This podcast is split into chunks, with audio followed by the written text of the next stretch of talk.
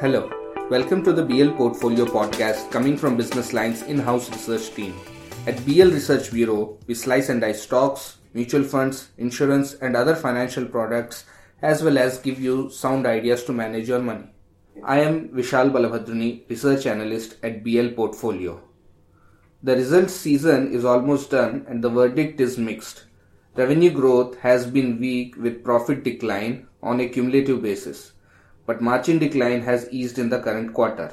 We have with us Sai Prabhakar, Principal Research Analyst, with us today to discuss five takeaways from the results season. Hi Sai, so please share your views on the ongoing results season. Yes, thanks Vishal.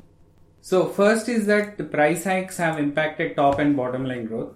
Starting with crude, energy, logistics, edible oils, or any other factor of production, they have inflated intensely in the period uh, fourth quarter of FY22 to the first quarter of FY23. So companies resorted to price hikes as a response. The impact is visible in this quarter as sequential growth has come off in the quarter and PAT has reported a decline.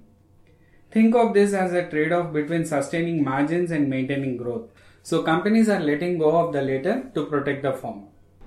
So, what has been the impact of price hikes on overall profitability? The next thing to look at is that the margins are stabilizing. So, the effect of the price hike is beginning to bear fruit. Both margins, gross and EBITDA, are stabilizing now. Remember that they were coming off from very high levels in the last one year, and the steep fall had actually accelerated in the last quarter but that is under control currently. Also, the company commentary seems to suggest that improving cost scenario from here as the inventory of high cost raw materials are used up and coupled with the softening of commodity prices, margin decline can be arrested. What has been the impact of RBI's interest rate hike this quarter? With the price hikes phased in by the third quarter, companies could actually get some elbow room with respect to pricing to improve their volumes if the commodity costs get under control. The third thing is the interest cost.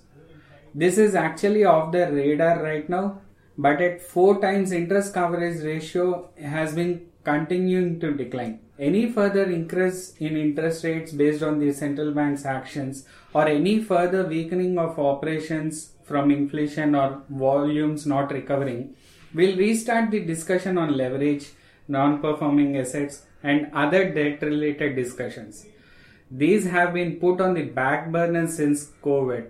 If you remember the times of F, uh, 2016 to 2020, this was the primary uh, discussion that was happening in the field. Mm-hmm. Valuations seem to be ignoring these risks at the moment.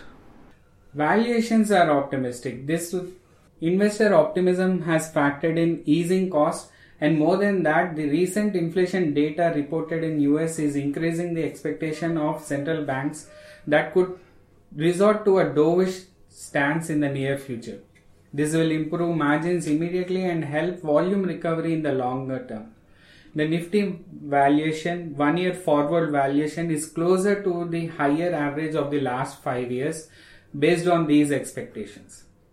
One final takeaway is that investors have to watch the interest rates, volume, and margin recovery before they buy into the current optimism. Also, equity yield gap to fixed income fixed income instruments is also at its closest in the long term.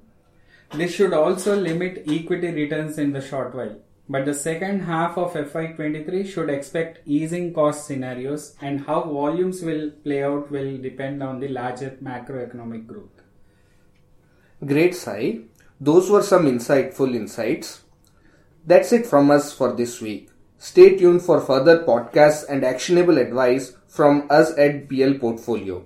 Read us in print on Sundays and online at thehindubusinessline.com slash portfolio.